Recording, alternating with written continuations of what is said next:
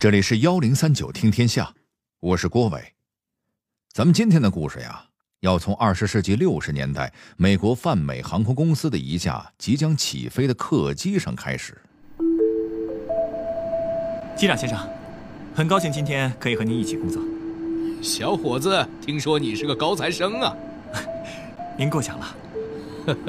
今天是你第一次执行客机任务吧？啊，确实是第一次。看你这么紧张，额头上都是汗。是啊，以前都是学校模拟。哦天哪，您能再给我讲一遍整个流程吗？呃，这个是不是自动驾驶按钮呢？哈哈，你真的是太紧张了，放松，调整呼吸，放心吧，我会帮你的。中间我会休息一会儿，那时候你再来操作，不要紧的。您是说？我还要独立操作一段时间吗？我天哪！小伙子，你干嘛那么紧张？咱们要起飞了，你先来看我的操作吧。为什么这个年轻的飞机副驾驶员会如此紧张呢？因为这个机长眼中的高材生是个冒牌货，他不但不是什么专业院校的高材生，而且之前连飞机都没有坐过。身后的一百多名乘客不知道，他们即将开始一场冒险之旅。那么，飞机能够安全着陆吗？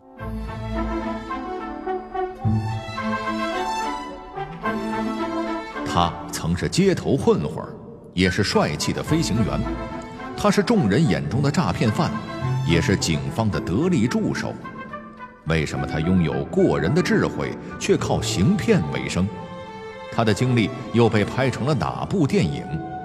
幺零三九听天下，郭伟和您聊聊诈骗犯弗兰克·威廉·阿巴内尔的传奇人生。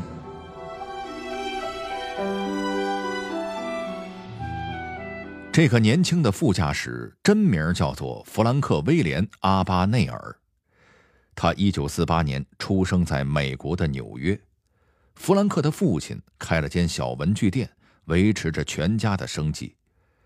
弗兰克记事儿起就非常聪明，尤其是他有着很强的记忆力。按说，如果他从小就踏实读书，在学校里也一定是个出色的孩子。可惜，弗兰克的父亲脾气暴躁，而且还是一酒鬼，只要喝醉了就打人。弗兰克的母亲经常被打得遍体鳞伤，弗兰克也时常挨打。渐渐的。他也不想上学了，每天在街上瞎转悠，只想着怎么从家里要钱，怎么对付父亲。有一天，父亲给他一张加油信用卡，让他给家里的卡车加满油。小弗兰克嘴里答应着，转身他就用卡在加油站开的商店里买了一堆轮胎、电瓶和其他汽车配件，透支了卡里的所有钱。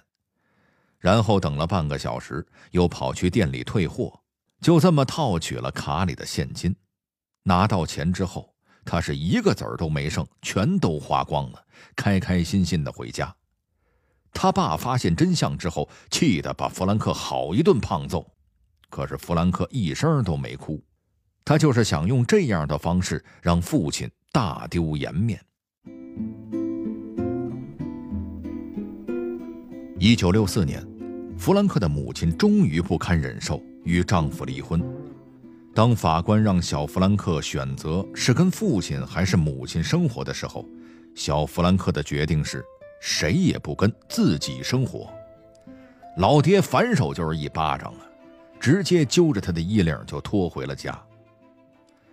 可是大清早，当父亲还在熟睡的时候，十六岁的小弗兰克就偷偷的逃跑了。可是离家出走就会有一个大问题，那就是没钱呢。没有钱，他只能流落街头，跟着街边的混混们瞎转悠，混口饭吃。不过弗兰克很快就发现，跟着这些混混整天就是打打杀杀，他们欺软怕硬，别说发财，连饭有的时候都吃不饱。弗兰克想，看来还是得找一正经工作。而且还得找个钱多的地方干，于是他就跑去当了个银行保安。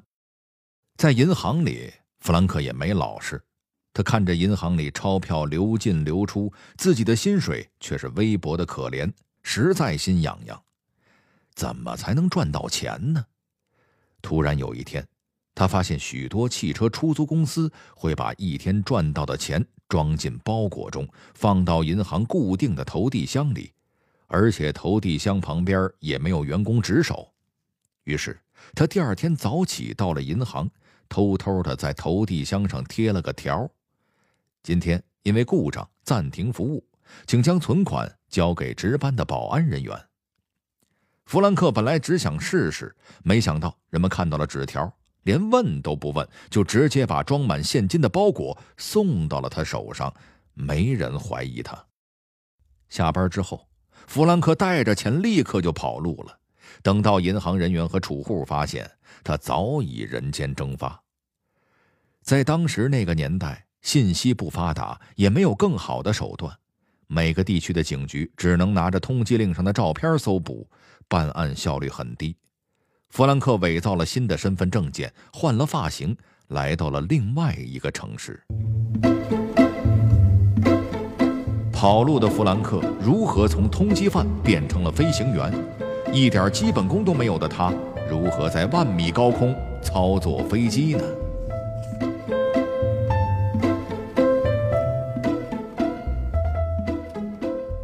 弗兰克住在纽约的一间旅馆中的时候，偶然认识了几名机组乘务人员，立刻被他们的飒爽英姿迷住了。哎呀，要是自己也能当一名飞行员，那该多好啊！不过他也知道，以自己现在的黑历史，报名上飞行课是没戏了，只能剑走偏锋。他把目标放在了泛美航空公司。先是假扮成航空公司的采购员，来到证件打印店，谎称想采购一批员工卡，让对方拿出一大堆公司的样板给他看。选中泛美航空的员工卡之后，他假装满意的冲老板点头：“我们准备按照这个模板定制一批，能不能先把我的信息打印上去，我带回公司给我的头看看？”老板很开心呀，给他做了一个模板。弗兰克拿着做好的模板，跑到商店里买了个泛美航空的飞机模型，将机翼上的徽标撕下来贴在卡上，伪造了一张员工卡。随即，他又给泛美航空公司采购部打电话，凭借着假证件顺利领取到一套新制服。有了面子，也得有里子呀！弗兰克为了能够了解飞行员的工作。还冒充航空大学的学生代表，对泛美航空的相关人员进行了深入的采访，大概了解了飞行员的工作内容和流程。通过采访，弗兰克兴奋无比，因为他了解到在航空公司有一种超好的福利，就是机组人员可以根据工作需要免费乘坐其他航班到达目的地，免费在当地住宿。哎呀，这不就是免费旅游吗？第二天，他就穿着新制服，带着员工卡潜入泛美航空公司内部。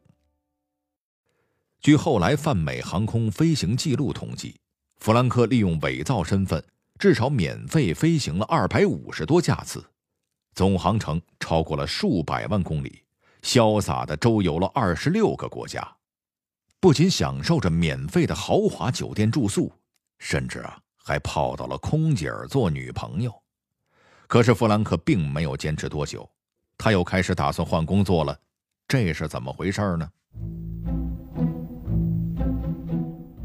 原来排班人员很快就为这位新来的副驾驶安排了飞行时刻表，激动的弗兰克在第一次飞行前晚上做梦都在笑。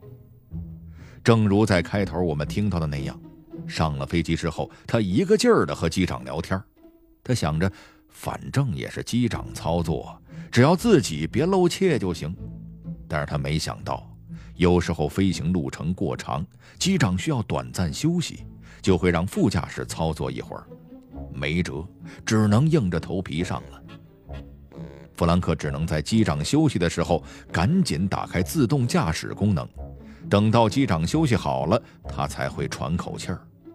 后来每一次看到有长线航行的任务，弗兰克都会惊出一身冷汗，晚上连觉都睡不好，想尽各种办法调班。他越来越害怕，毕竟这是上百条人命的事儿，还包括他自己的，这么玩命的事儿，还是别干了。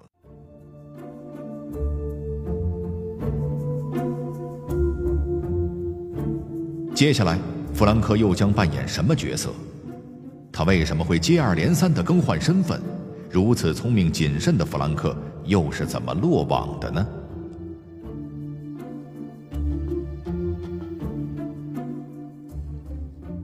弗兰克脱下制服，躲到一个小镇上，又伪装了一个假身份。他最大的特点就是善于交际。租房第二天，他就抱着礼物到处跟邻居打招呼。你好，我是你们新来的邻居。以前我是一名儿科医生，希望以后能和你们相处愉快。您听听，他这回又当上医生了。为了不穿帮，他连夜研究儿童医学书籍。可是没想到，竟然有过分热心的邻居推荐他去当地的医院工作。弗兰克赶紧推辞说，他之所以搬过来，就是觉得过去的工作太累了。但是邻居却很热心，你可以做儿科医生监视啊，不需要坐诊治疗，只是负责检查、填写病历。弗兰克一想，总在家待着也不是事儿，反正也是抄抄写写，于是坦然接受了这份工作。可是有一天，他值夜班，主治医生临时有事儿不在，一位家长抱着呕吐、腹泻、高烧不退的孩子来看病，当时情况危急。他只能给主治医生打电话询问。因为这件事，他决定不能拿孩子的生命开玩笑，立即辞职离开了这里。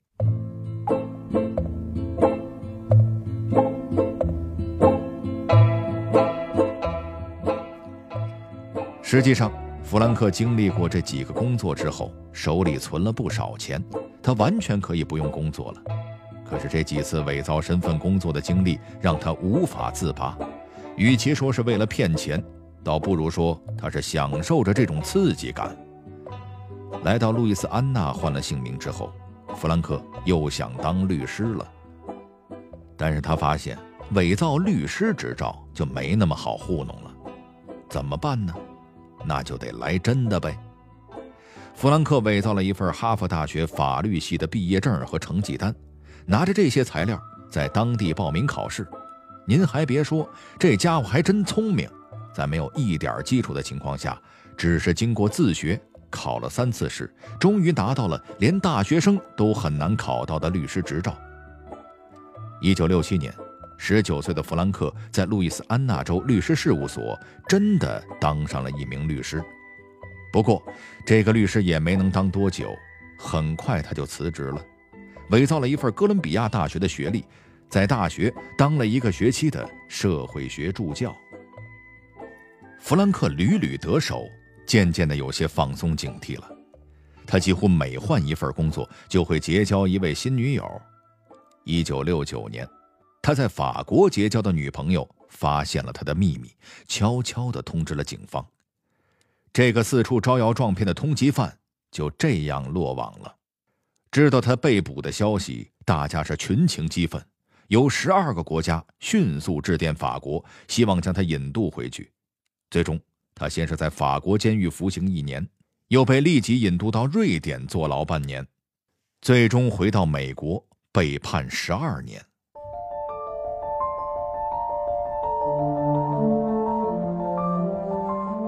被警方抓获的弗兰克将面临着怎样的人生？出狱后的他能够被社会所接纳吗？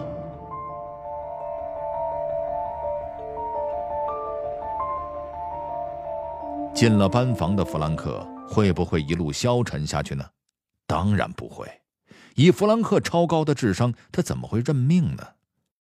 弗兰克进去后不久，就主动与警方交涉，表示自己愿意和警方合作抓捕诈骗团伙，唯一的条件就是。监外服刑。警方想到弗兰克还是挺有本事的，于是同意了他的请求，别说，在弗兰克的帮助下，警方还真的破获了不少大案。自己有了底气，弗兰克干脆对警方说：“您看看，我都立了这么大功了，可以将功补过吗？能不能减几年刑期呢？”一九七四年，弗兰克因为表现良好，还真的提前出狱了。虽然重获自由，但是弗兰克已经是臭名远扬，哪个单位都不敢接收他。没办法，弗兰克只能靠救济金生活，或者是打点零工。在他开始绝望的时候，因为工作的原因，他偶然认识了一名叫做凯莉的姑娘。这个叫做凯莉的女孩子对一贫如洗的弗兰克关怀备至。在了解了弗兰克的过去后，凯莉对他说。你好不容易出来，千万别做傻事儿。我希望我可以帮到你。看着凯莉真诚的眼神，弗兰克发誓绝对不会走以前的老路了。他要做一个好人，和凯莉一起面对未来。从小到大，弗兰克没有拥有过一个正常而温馨的家庭。在凯莉这儿，他感受到了前所未有的温暖。而凯莉的父母听说女儿要嫁给一个曾经的诈骗犯，坚决反对。可是，凯莉最后还是嫁给了弗兰克。这个姑娘认定，弗兰克一定会走上正路。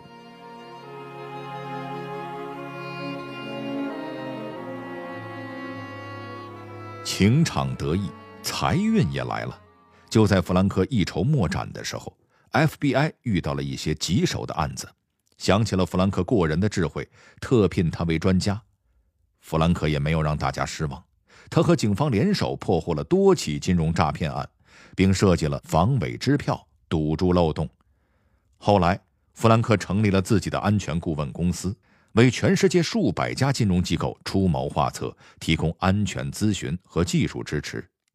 而那些他曾经的同事和对手也成为了他的朋友。后来，弗兰克出版了自传《猫鼠游戏》，以第一人称讲述了他的传奇诈骗经历。好莱坞也将他的自传拍成了电影。在自传中，弗兰克是这样说的：“我年轻时犯下很多错误。”这也是我一生无法卸下的重担。当我回顾年轻时的岁月，发现最快乐的日子，不是在十六到二十一岁之间，而是我后来蹲大狱的时光。